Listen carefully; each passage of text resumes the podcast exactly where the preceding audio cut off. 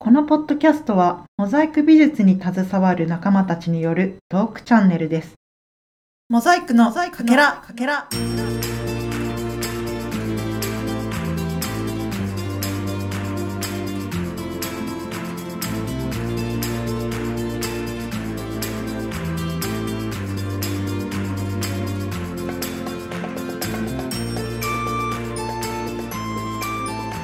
はい、皆さん、こんにちは。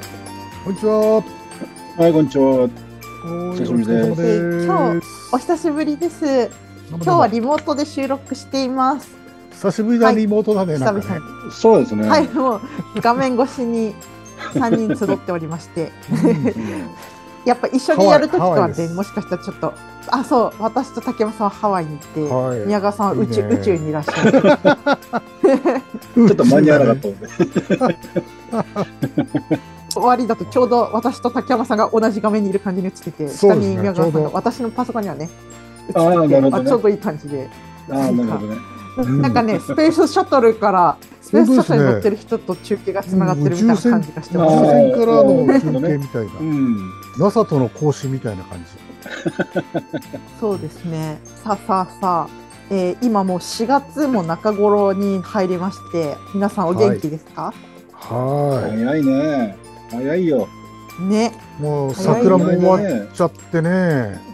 うん。うん。でもなんか、あれだよね、4月だからさ、新入社員とかさ、うんあの、新学期を迎えた、入学式を迎えた、うん。あもの、学生さんたちとか見るよね、なんかう。すごいね。すごい、4月かなあうん。あっち行ってもこっち行ってもなんかあの歓送迎会みたいなやつ。なんかあー今年からね今年から結構ね大々的にするとこはいはろいまた、ね始まったんじゃないですかねずねっとコロナでやってなかったから、うんえ、皆さん、花見はしましたかしてない。今年ししててないのない。 してないの していないやいやいやいやいや。い一番してそうなのにご家族で行かなかったんですか行ってないね今年。ああう。そうなのちょっと天どう気がしたね私はね悪かった時行もあったきました行きましたなんかね私川口駅前のあの、リリアパークっていうところに行っておおお お。かあの桜の並木道みたいな感じで、あはいはいはいはいはいすごい桜が綺麗なの。うんうん。いいねいいね。うん、桜すごいあるんですよ。で、うんこの時。期は、こもう終わったかな桜の花見のためのなんかね、あの、スペースが結構あって、ゴミ箱も設置されてて、お花見の人結構いましたけど、ね、なんか、まうあ、んでも、あの、結構半日雨とかが多くてう、ん桜満開の時そうに。なんだよね先週だよね先々週か雨だったのうね。ん。そう満開になった途端雨の日とかが増えちゃったから、うんまあ、ちょっとねあれどうだったかなとは思ったけど綺麗でしたうん。宮川さんはどちらに行かれてたんですか、僕は最近、自転車で府中に通ってたんだけど、うんそのずっと多摩川沿いをチャリで通ってんだけどさ、なかなかもう川のね桜がいいんだよね。ほいほいほい。うん、うん、綺な麗んそうか桜桜並木がついてるからさ、なんか多摩川沿いチャリで1時間ぐらい片道1時間ぐらいかけて帰ってたんだけどね。こうん、なかなかいいですよ。いいですねちょっと遅いんだよね。川ざ川の桜ね。あうああそうなん確でかすにねね。うん、ちょっと涼しちいょっかとら。寒いもんね、うん、そうそうそうそうそうう。ん。でも綺麗でしたよ。ううんそうんですいいねいいね。さあさあそんな4月も中頃に差し掛かっては我々は、えー今回はガウディのお勉強にまた戻るということではい。ガウおデ ィ。先生どこまで行ってあまのしたっけ忘れた忘れた頃のガウディ。大丈夫ですか。いやもうあとね数回なんだからね、頑張りましょうよ。ででもももう五葉公園のまで来てんじゃなかったでしたっけ？えグエル公園はそうでねすねもう着工してましたよねもうね。ああもすいません忘れちゃっう、ね、た感じが。先生しっかり頑張 っていやいやもうやっとここに来てねメジャーなのが出てきたから僕はほっとしてるんですよね。そうですね。今今日日はは何世の界遺産が出てきたからね。ねえ今日はどんな世界遺産が、今日はね、 すみません、世界遺産じゃないんですけど、ちょっとコアな話をはい。世界遺産じゃないのし。たいなと思って。はい、世界遺産じゃございませんが、でもね、あのグエル公園の話はちょっと挟みたいなと思ってて、ああ、そうですか。うん、へでー最近ちょっとあのーここ5年ぐらいであの出てきたガウディさんのコアな情報があるんででそれをちょっと挟もうかなと思って、楽しみです。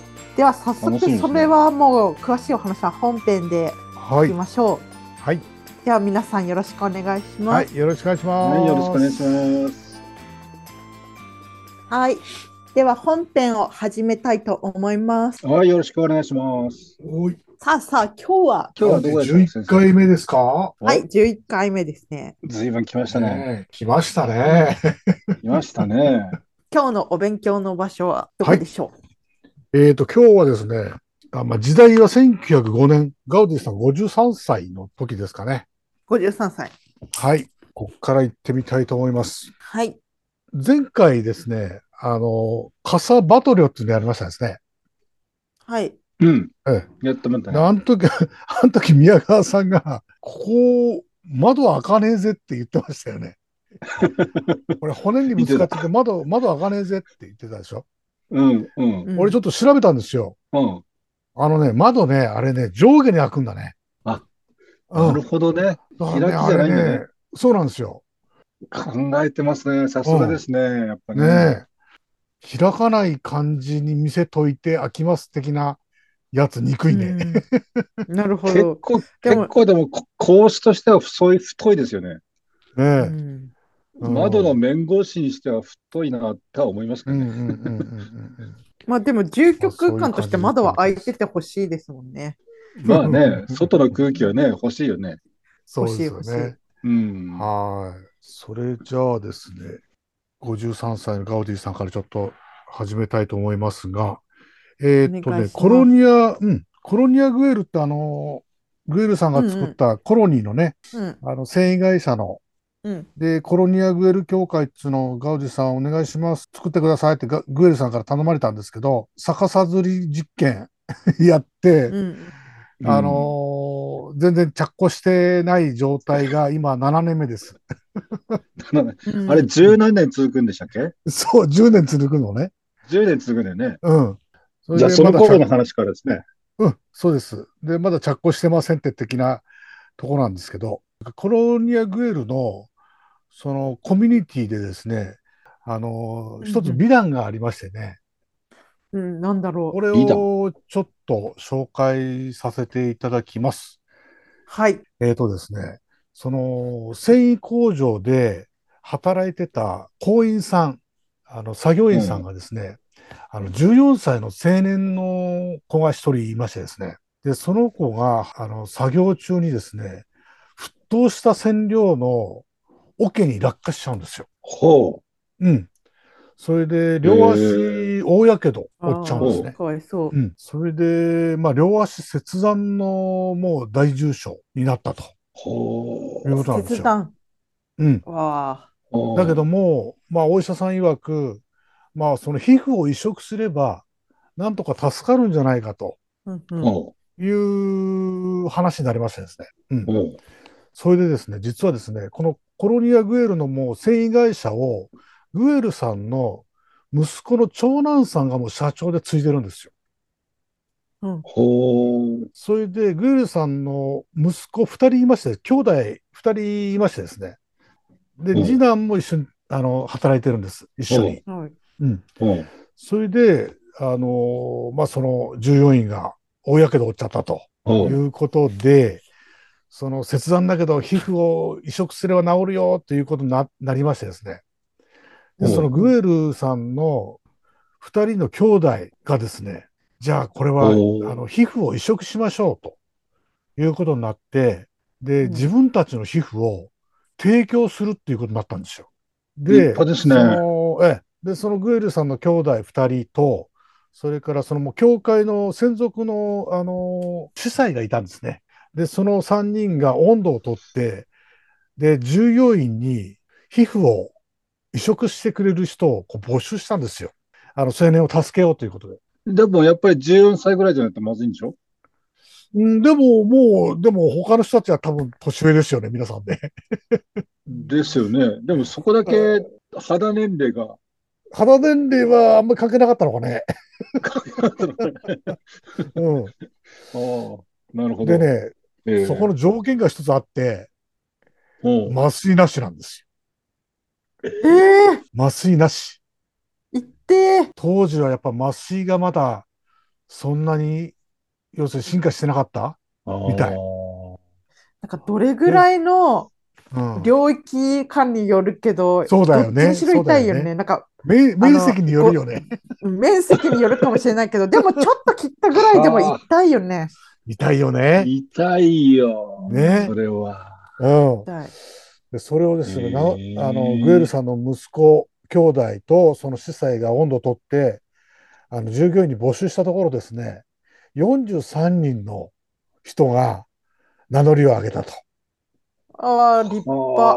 うん。それで、あの、その43人の皮膚をですね、麻酔なしで、その怪我をした14歳の行員さんに移植したんですよ。いやーそれで無事に、その行員さんは足を切断しないで、まあ、あの、足を治すことができたと。ああ、いうすごい。ううんこの美談があるんですね。そりゃすごい。えーはい。それでですね、これがですね、あの、まあ、それで終わらなくて、あの、その時、その話を聞いたですね、時のバチカンのローマ教皇がですね、ほうその話に感激したんですね。ほそれでですね、時のローマ教皇、これ、ピウス10世っていう方ですね、お当時ね。うん。うほうでピウス10世がですね、もう感激しましてですね、その皮膚を提供した43人に金メダルを授与したという。金メそダルういうなんだ、そこ。金メダルみたいね。えオリンピッークみたいね。金メダル。うん。 それで、さらにですね、うんそのスペイン国王のですね、アルフォンソ13世もその話を聞きましてですね、ほその勇気ある43人にうほう博愛勲章を送ってるんですよ。勲章。おーはいほう、すごいな。だからね、これがね、すごい美談になったみたい。当時、バルセロなナで。るほど。ええでいやねー、すごいね。ねえで、これ、グエル兄弟もまた、ここでゆ一躍有名になりましてですね。うんはい。で勇気ある行動に皆さんがもう拍手喝采とうーいん。う話がこの年にありました。なるほど。それは確かに立派なお話ですね。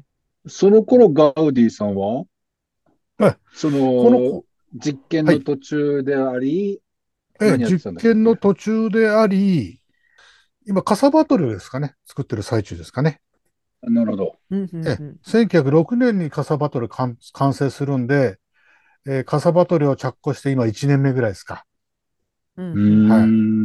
これからちょっとサグラダ・ファミリアの話になりますけども、えー、サグラダ・ファミリアがですね、今資金不足で中断の危機なんですよ。なるほあどあ、。その頃ですねえ。えそうなんです。まあこれ何回目かの中断の危機なんですけど、うーん。それでね、ここでね、はあのーその危機を救った人がいます。うん。で、これガウディさんの友達のですね、あのマラガールっていう詩人がいたんですね。うん。マラガール。うん、マラガールさん。この方ね、結構有名だったみたいです。うーん。うん。で、この方がですね、まあ、新聞とかですね、まあ、当時新聞ですよね、支援を呼びかけてるんですね。そあの、ー皆さん寄付しましょうって やるんですなよ。るほどあーうん。なるほど。で、やっぱり結構有名な方だったんで、まあ、この人の言うことは聞くでしょうみたいなうんうんうん。話で、まあ、ガウディさん直接お願いしたわけじゃないんでしょうけど、まあ、その友達なんでね、まあ、ガウディが困ってたんで、あ、ちょっと支援を呼びかけましょうということで、あの、新聞でうん、あの、呼びかけるんですね。はいうー。んうん。で、何回かやったんだけど、なんか反応が悪くて、うんで、結局、まあ、2、3年かけてやるんですけど、まあ、最終的には日刊バルセロナ新聞というところで、もうすごい、あのーもう、怒りを交えた、もう強烈な、なんか、呼びかけをしたんですけど、まあ、はあその時の、その内容が、かなりバルセロナ市民に、の心に響いてですね、うんで、かなり著名人とか、みんなその共感して、で、サグラダ・ファミリアに寄付したみたいですね。うーん。で、その中断の危機をそれで乗り越えたとうんいうことがあったんですね、この時ね。ということは、2、3年は中断してたってこと中断までは行ってないと思うんですよね。やっぱりそれガウディさんはあねー、中断したくなかったんで、ああ、ぼちぼちみたいな感じがあうったのかん、だから騙し騙し職人さん、騙し騙しっていう か、あの、職人さんはもう絶対その手放したくないと。な。うん。もう職人さん手放したらもう絶対帰ってこないから、っていう思いがあったみたいね、なガるウほデどィさんにはね。だからもう絶対中断させないそういっていう感じなんだね。うん、だからその時やっぱ自腹来てたと思うんですよね。うん自腹うんでその従業員にあのギャランティー払ってたりとかしてたんじゃないかな。うん。うんなるほどね。なるほでまあそのマラガールさんという詩人の人はもうあれですその新聞に訴えた内容的にはもうサグラダ・ファミリアってもうバルセロニアにはなくてはならない教会ですよって。でガウディさんはもう天才の建築士だからこれはこれからもう続けなきゃいけないからみんな寄付をお願いしますみたいなことを言ってるんですよね。うん。うう。ん、だから結構それに共感したっていうか、ああ、サグラダ・ファミリアってすげえ建物なんだ、やっぱり、みたいな、まあ再認識みたいなことしたみたいね。う。うんん。なるほどそれで、ね。うん。で、それでね、危機はとりあえず救われたと。結構寄付集まったみたいですよ。ああ、そうですなかる。ほうん。で、この時にやっぱりその、か結構注目浴びたんで、サグラダ・ファミリアって将来どういう形になるのっていうことをかなり、あの、言われたらしいんですよ、ガウディさんも。うん、うん、うんうん。そうですよでね。ねみんな気になりますよね。気になりますよね。うんでね、もう、もうこの時にはもう、あの、創建者のボカベリアさんはもう亡くなってましてですね。うん。で、その後にバルセロナ司教によって作られた建設委員会っていうのがありましてですね。でその建設委員会も、そのガウディに対して、うん。あの、将来どういう形になるんですかっていうことを見せてくださいっていうのをガウディさんに言ってるんですよね。ああ。最終的なサグラダ・ファミリアのその完成予想図みたいのは出して、見せてくださいみたいなことをまあ、このそれ頃は、ありますよね。言われてますうん、寄付、寄付を、ね、渡すんであれば、いつできんうのんみたいな気になるよね。ね、いつできるんですかどういう形になるんですかっていうね、うん。まあ自然な質問になると思うね。うんうん確かにね。じゃであ、そあれでれ、あれっうてん最初は完成図なかったんですか母さんなかったみたい。最初のガウ頃。ディ、うん。だからやっぱり、ガウディさんも最終的な形態はどういうふうになるかっていうことは、まだ未知数だったみたいですよね。で、その頃、なんとそんなかことあるの周りからうん。騒がれて、なんとかうん完成図を作り上げたっていう感じなんですか。そうなんです。だかあ、そうなんですね。はらこの時そうなにんだそんなは、ことが可能なんだ ね。そう、ガウディさん自体もまだ予想できてなかったといううーん。感じみたいよ。ええうすん。ごいな。はい。すごい。で、この年にですね、あのーなんと、そのスペイン国王のアルフォンソ13世がですね、あの、サグラダ・ファミリアに見学に行きます。おう、国王自ら。おうう。ん。はい。それでですね、この時の逸話が、有名な逸話が一つありましてですね、そのアルフォンソ13世をガウディが案内するわけですね。はい。うんガイガイドするわけなんですけうど、ん。うん。そその時に国王に対しての言葉が、カタルーニャ語だったっていう。はあ、なるほどね。ガ当ウ時ディらしカいタルっちゃらしいですけど。はい。当時、カタルーニャ語を禁止されてます。ああ、そうなんですよね。それを国王に対して喋っちゃうっていうことは、もうすごいことですよね。え、こここはカタルーニャ語わかるのそうだよね。大阪弁みたいな感じじゃないですか。大阪弁ぐらいなのかなもっと違うのかなどうなんだろう大阪弁ぐらいなんだろうか。まあそうそうそう。なんかそれぐらいならわ想定したらわかるけどねうね。ん。まあ、近いは近いでしょうけど。う。うんん。へえ。でその案内しそれ、ておる咎めなしだったんですかかお咎めなしだったんですよ。はあ。おーでもよかった当時ですねでも当時は、もう国王の一言で、もう打ち首になる時代ですよね。おうだからもう周りのスタッフっていうか、弟子が、もうハラハラしてたっていうおうことみたいですね。なるほどね。それでも、ガウディさんはわざと使ったんでしょわざと使ったんでしょうね。私はあカタルーニャ人ですって言って。あいや変わってるねドラマチックだね。そこはなん変わかっ、てるっていうか、え、映画になった時、そこはなんか絶対撮りたいね。絶対ずここ、ここは取り上げられるエピソードでしょ。ねえ、そうだね。へえ国王がさ、それ気に入らねえ、お前なんだ、なんでカタルーニャ語は喋ってんだ、つって、お前は打ち首だっつったら、ガウディさんそこで死んじゃうんだよね。ですよね。うんそれでもおかしくない時代でしょそうですよね。ねえ。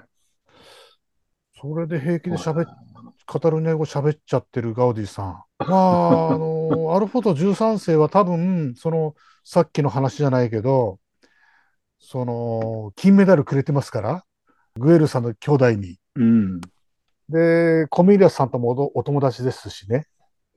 ああ、そうですよね。まあ共に来てるもんね。えーそうグエルさんともお友達なんグエルでテ、だから、はい、うんはい。だからそういう、なんかバックグラウンドもあるとは思うけど、 うん。そこで語る猫喋っちゃうか、すごいな、みたいな。うん。ああ、ねグエルさんが相当、あの、収めたんじゃないですか、丸く。まあまあまあ、まあ、あいつちょっとアホやガからウディ、あいつガウ、ガウ、ガウディ変わってますんで、すいません、なんつ って。うん、ああ、アホやからちょっとすみません、みたいな。ここ、すいません、なんつって。ガウディさんが、あの、グエルさんがちょっとね、取り繕ってたかもしれないですよね。浮かぶようですね。ねうん。そう、そんなエピソードありますう。んもうこれは結構ガウディの方に結構出てくるエピソードですね。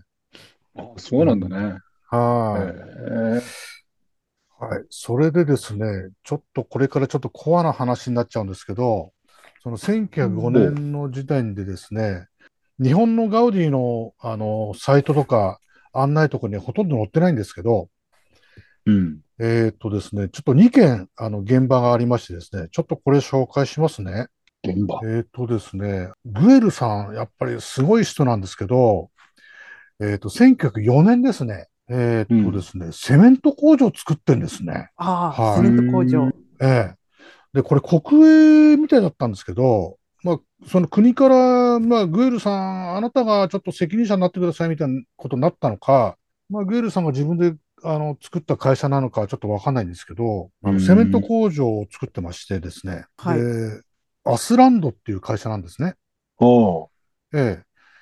で、この会社を、まあ、作っうん。て、で、ちょっとバルセロナから車で2時間ぐらい、ちょっと離れたとこなんですけど、ちょっと山の中にですね、そのセメント工場を作りましてですね。おううん。うん、で、そのセメント工場に、まあちょっと離れてるんで、まあ従業員が、なんか泊まれる宿泊施設みたいなのを、ちょっと作ってくんないかってガウディさんに頼んでるんですよ。はい。おうで、その監督さんとか、まあ、あの技術者とか、うんうんまあ、ちょっと山の中なんで、まうんうあ、ん出張した時にちょっとた泊まれるような、ちょっとしたコテージみたいな。寮みたいなね。寮みたいな感じ。うんうん。それをね、うんあの、ガウディさんに頼んでるのね。で、こうんの情報がですね、ほとんど日本のサイトには出てません。おうえーうん。で、向こうのサイトにもですね、最近上がってきた感じでですね、これ2020年中から今から3年前ですよね。へえまあ、2023年になったばっかりだから、うんもう2年ぐらい前か、に、あの、うん回収されて、それでなんか、あの、公開された感じになってましてですね。これ多分ほとんど知られてないんですけど、うんうん実はこれもガウジンさん作ってました、みたいな。感じなんですようんうん。それでね、これ、なんか、あのーあそこのガラーフのね、この前、あのうん。ーあの、チャンさんもここに住みたいって言ってたとこ、ボディガーデガラーフですか。うんうんはいはい。住みたい。あんな住みたい。形なんですよ。建物の形が。はい。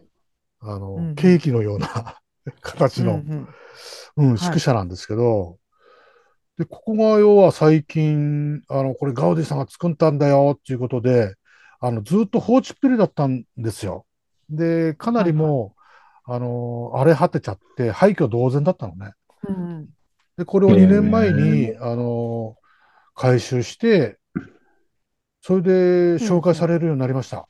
うんはい。なるほだからど。これから多分、ガウディさんの建物ですよってか、これから多分紹介されると思うんですね。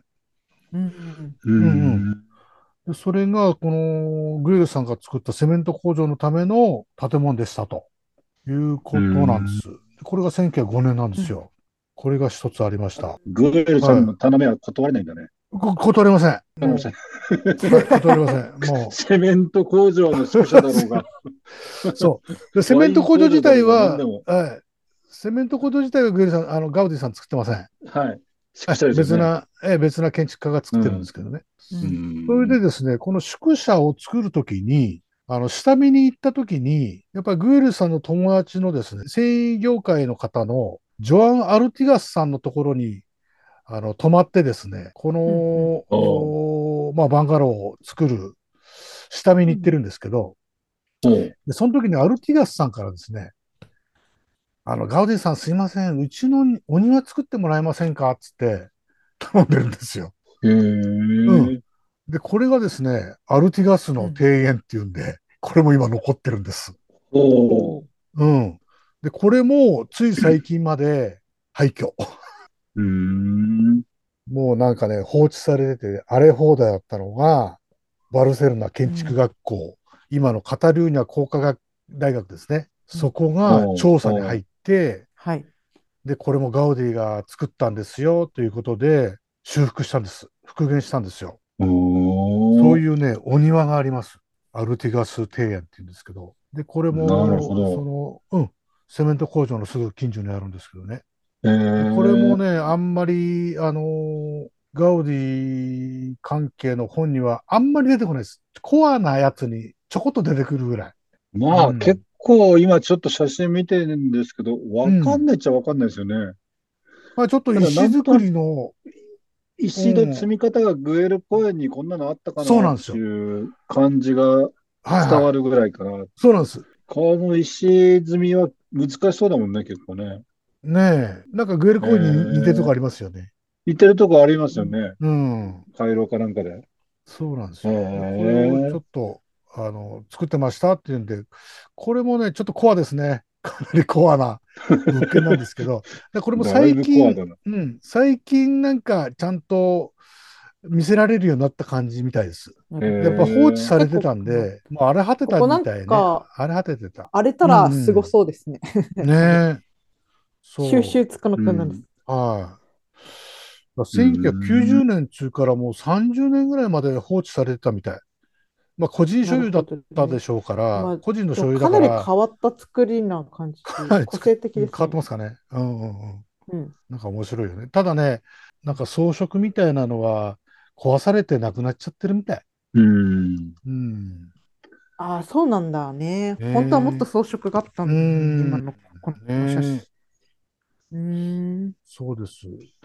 で、ね、で、今紹介したその、さっきの従業員のその宿舎とこの庭園は、そのグエル公園の職人さんを派遣して作らしたよ。ああ。なってますねなるはほどね。へーい。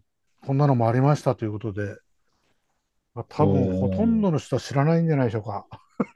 知らないですよ。知らないですよね。まあ、うん、言われてみれば、なんとなく、ああ、そうなのかって、わかりますけどなんかガウディ。ね。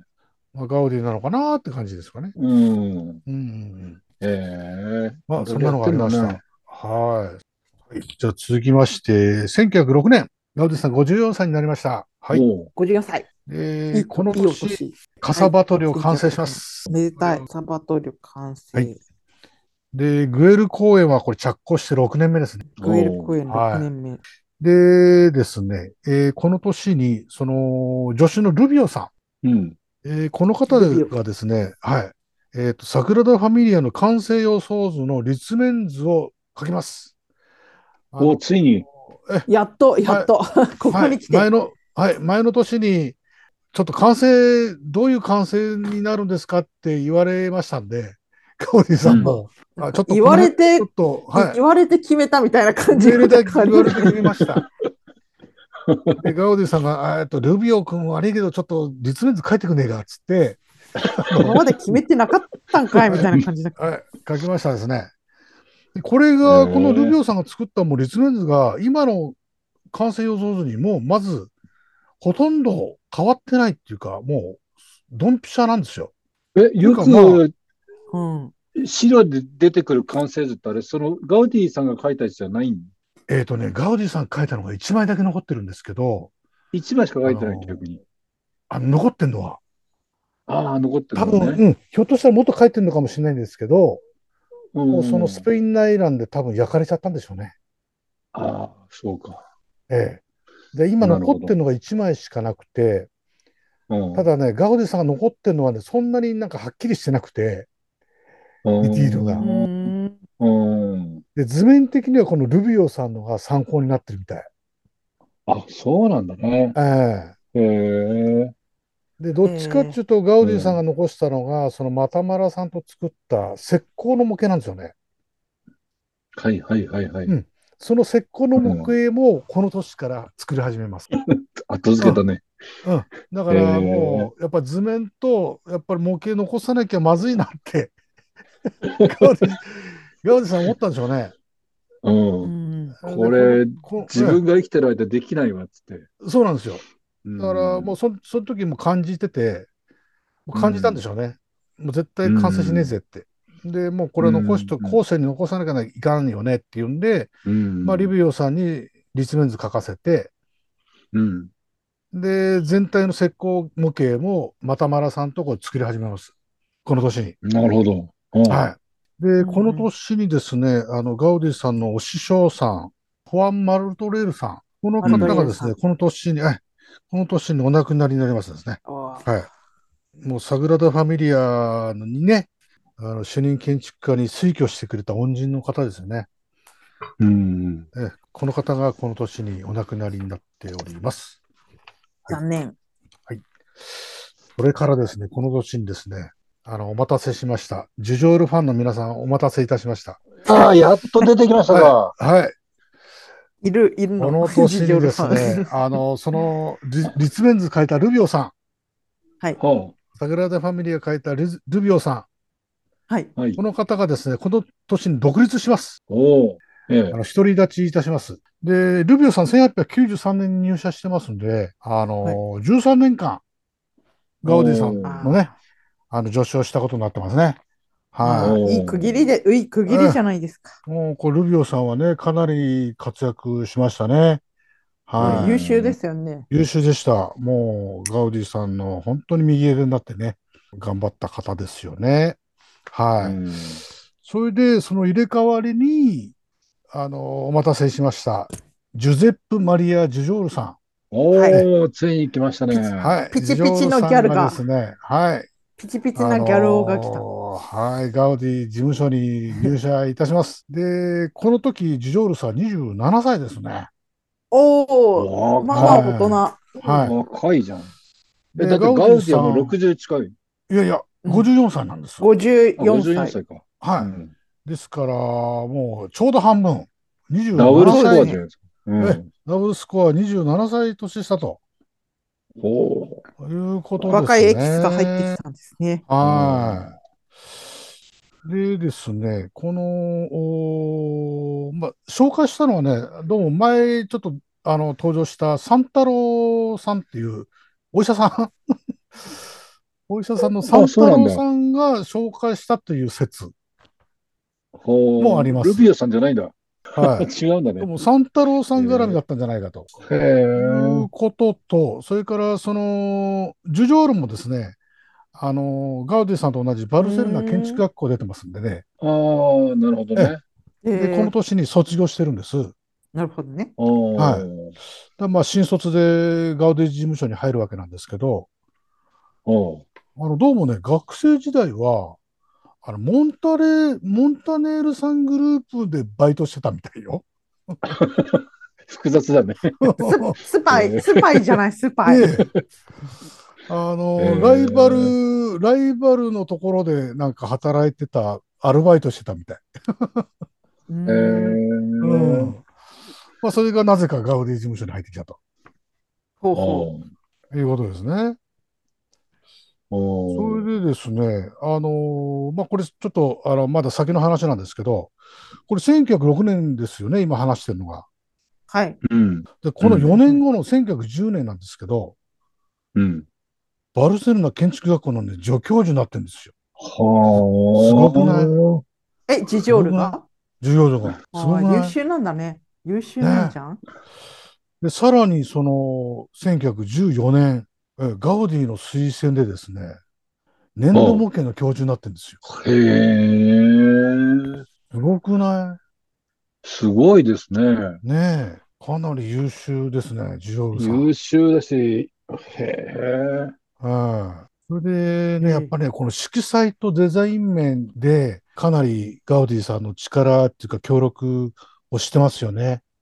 うん、みたいだでかすらやっよぱ、ね。うん、だからやっぱ色彩に長けてたっていうの、あの、色のセンスとはいはかい、はいはい。う。うんん、うんそういうのがすごいあったみたいですね。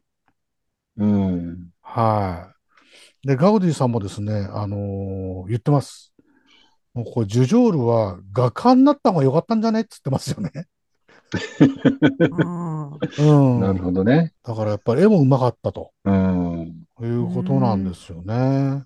かなり可愛がったみたいですね、ガウディさんは、ジュジョールのこと。まあ、結構ね、二人とも、うんガウディさんそんなに色を使う人じゃなかったからうんね。うんうんうん。フォルムとかそういうのうんうのんうんたけてたからさ、うんうんうん。やっぱり自分にないものを持ったそうでしょうね若いのは可愛いんでしょうね。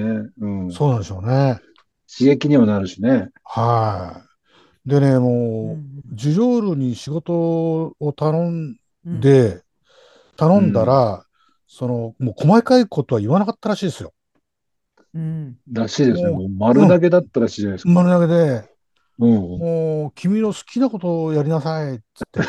えー、すごいね。で、まあ、もう作業を見守ってる感じで、ああ、ジョールいいね、いいねって言ってるぐらいだったらしいですよ。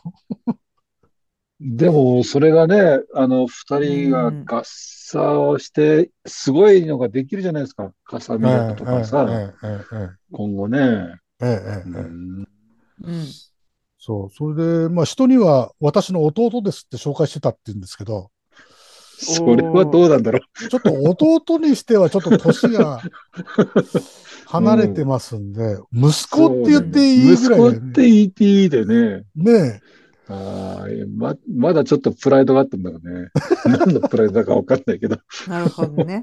それでね、まあ、この1906年に入ったっていう説が、もう大体の説なんですけど、うんうん1906年っていうと、あの、さっきも、あの、言ったみたいに、カサバトリオが完成してる年なんですよ。うんはいはいはいはい。それで、そのガウディ研究家によっては、もうカサバトリオからジュジョールが参加してた説があるんですよ。うんなんか天井とかね、ああいうの見るとね、ううん、ん天井じゃない屋根か。そうですね。あの、屋根の煙突とか、うん、ああいうの見るとね。うん、表のファサードなんかを、いいや、実はジュジョールもやってたんだよっていう人と、ううんん。いやいや、ジュジョールはカサミラから参加したんですよっていう人とうんい。ます。分かれてます、わかる、わかります。わかります。意見が。うん。たとえその1906年の、まだカサバトリオがやってる最中に、ジュジョールが来たにしても、うんうん。いきなり任せるかね、カウディさん。任せないと思いますよ。どうなんですかね。意見は聞いたかもしれないあれでもね。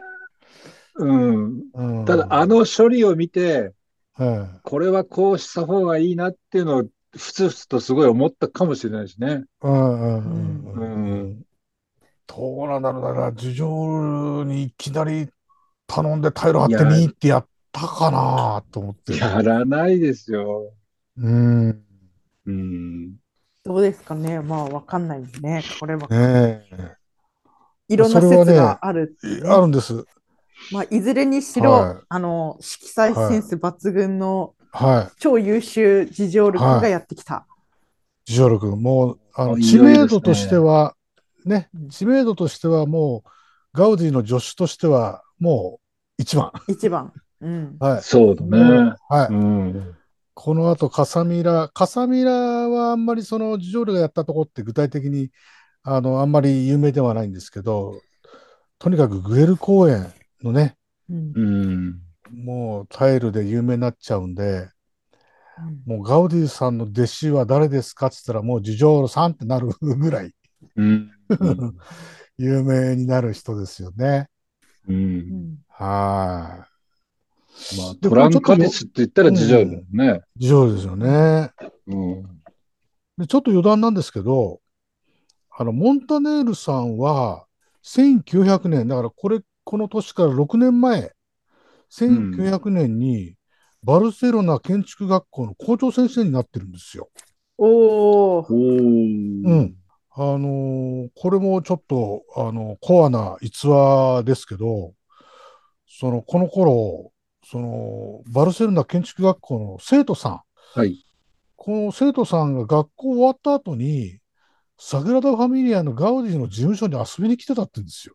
へえ、だって、その頃の生徒は、まだジュジョールさんだっていたでしょ。いたでしょうね。ねジブさんの仲間ですよね。う。うんんう。ん。それで、そのガウディさんの事務所に遊びに来て、あーそのガウディのレクチャーとか講義受けてた。へえ、なんかいいですね、そういうの。うん。どういう感じでそうなってるのか知らないけど、いいですねう、んそういうの。だから、その、うん建築学校の生徒の中で、かなりガウディファンがいたってことですうん、ああ、なるほどね。よね。ええ。それをモンタネールは、どういうふうに見てたんでしょうね。まあ、確かに異彩を放った建築ばかりしてますからね、それはもう目立ってただろうから、それは好きになる人はいたでしょういねやー結構、モンタネールさん、俗人だからね、スパイに行かしとい て、で、ジュジョールをバイトに呼んどいてみたいな。いや、割それともそうは言いつつも、結構広い気持ちで勉強しに行ってきていいよみたいな感じだったのかもしれないし、わかんないしょうがかない。なうんうん。ままあ、あ当時の人にしかわかんない空気感でしょ。えーモンタネールさんも自分のその学校の生徒が放課後にガウディのとこに遊びに行ってるっつのを見て、なんかね、クソーと思ったのか、ああ、やっぱガウディってすげえやつなんだって認めたのか、うんねえ、ガウディはたまには母校に教えに行ったりしなかったのそれは出てこないですね。ないよね。本人はあんまねうん聞かないもんね。出てこないですね。まあ、モンタネ、モンタネルさんに一応ちょっと気を使ってるんじゃないですか。ねえだからガウディさんも、その割にはジュジョールはすぐよ学校戻されてさ、うんなんか副教授になったり教授になったりねね、えしてんだから。で、その、まあね、一応人間年年人度間関向係けの教授なんかはガウディが推薦してるわけで、うん。だから、そのバルセロナ建築学校の自分の母校自体には、何の意向もなかったとは思うんですけどね、ガウディ自体は。うん、そうまかあ割と結構さ、あの外野がガイガイ言ってるだけで、あの本人たちは結構大人の対応してたのかもしれない。うん そうだよまあね。まあな。うんうん。そういうこなんもかんじゃないこう、なんか、あの、話的にはさ、モンタネールと、こう、ライバル意識むき出しみたいな話のが面白いから、うんそうそうそう。なんか周りが煽ってる割に本人たちは割とクールみたいなパターンだっもたあもるしれかならいね。。そうだようね。んうまん。あまあお互いそんな話も実は心の中でね、認め合ってたのかもしれないしね。まあ、そう知らない中そうじねゃないだろうけど。うんそうですね。はい、すみません。なんかいい時間になっちゃいました。あ あ、はい。ですいよね。や、うでん。すよね。すみません。グエル・フローエの続話きはした次かった回んでですすけど。ね。いや、もうジュジョールが出てきただけでも、うんもいいでうす僕 は、もう、次が楽しみです。すみません。グエル・公園の話から次、次回させてください。おお、いいね。うん、こ楽のしかままった、楽しかった。このまま知らない物件3つで終わったらどうしようかと思ったけど、十条で救われましたね。あ、そうですか。よかった、よかった。よかった。事情を聞いてまして。いや、ジジョール君が加わってのガウディの仕事の変化が次回からはっていうい。感はねい。そうですね。これからジュオルさん大活躍ですから。いや、待ってました。はい。じ。はい。では本日はこちらで本編を締めたいと思います。ありがとうございましはいはい、たあ。りがとうございます。ありがとうございました。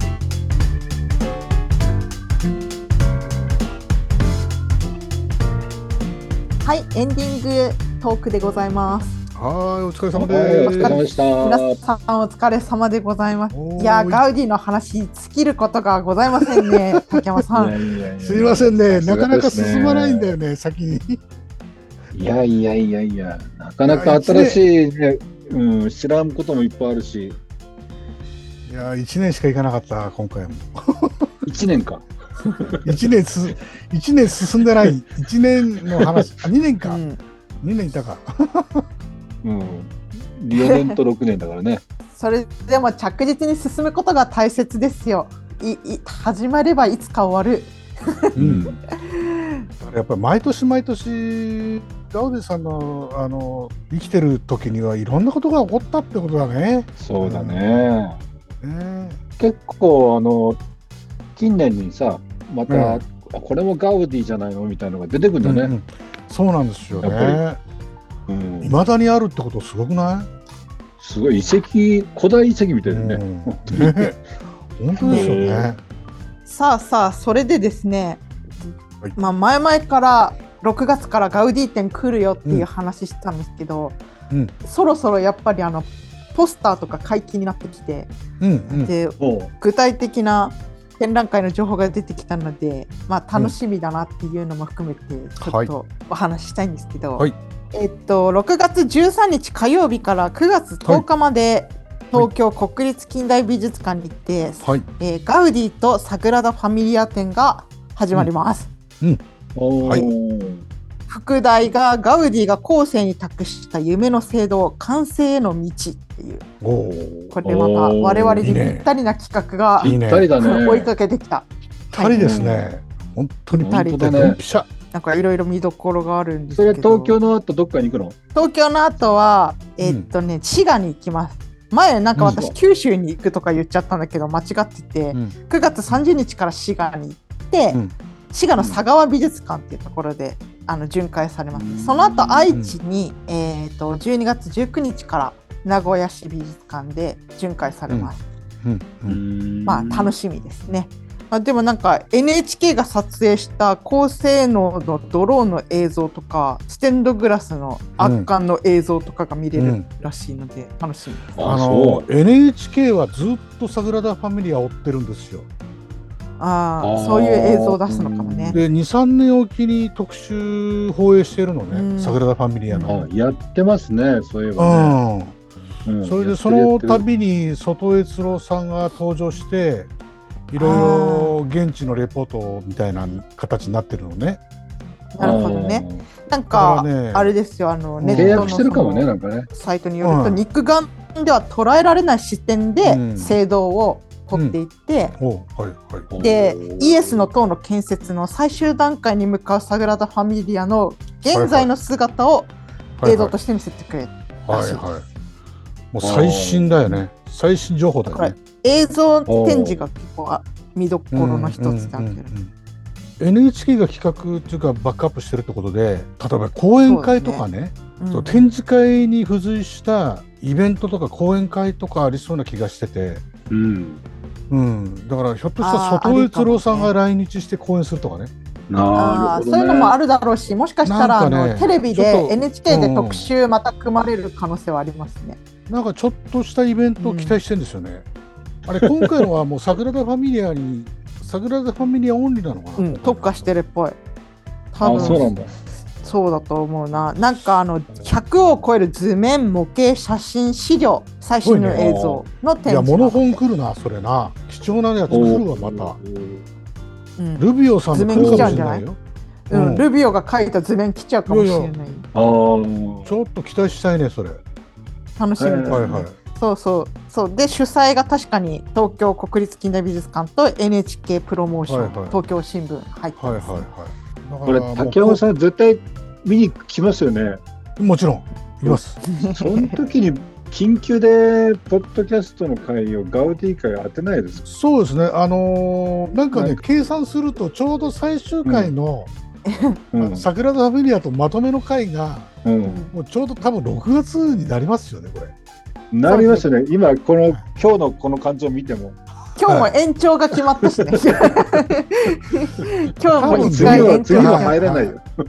6月持ち越しになると思うんで、最終回が。た。あまあいいじゃん、いいじゃそうだん。ねこのガウディ展があるときにね、我々もガウディのお勉強がもだからガウティーテを見てから、最終回そう。うう、うんん。うん、に行く体だね、これ。そうだよね。の最終回の方が総括にもすばあドラのマ素チ晴ッらクですよしいタイミング。うん。これ、もう現地から収録でもいいよね。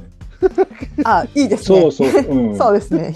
上野からね。まあ、上野なら野外収録、もふもふさんのまた大活躍でいけいるや、と思います。これはあれですね、上野じゃないですね。あの、上野じゃないんだ。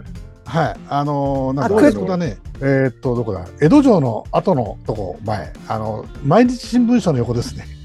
まあね、でも、あの、皇居の方の池はね、そうですねい。くらでもスペースあるし。はい。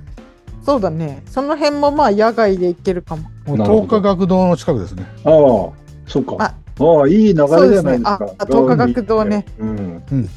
また我々もグランドフィルナーレに向けて頑張っていきましょう。うん、これはちょっとし、ちょっとね、大げさに攻め締めてもいいよね。 はい。えーまあそん。な感じの情報でございました。はーい。私たちモザイクアートプロジェクトかけらはウェブサイトがあります。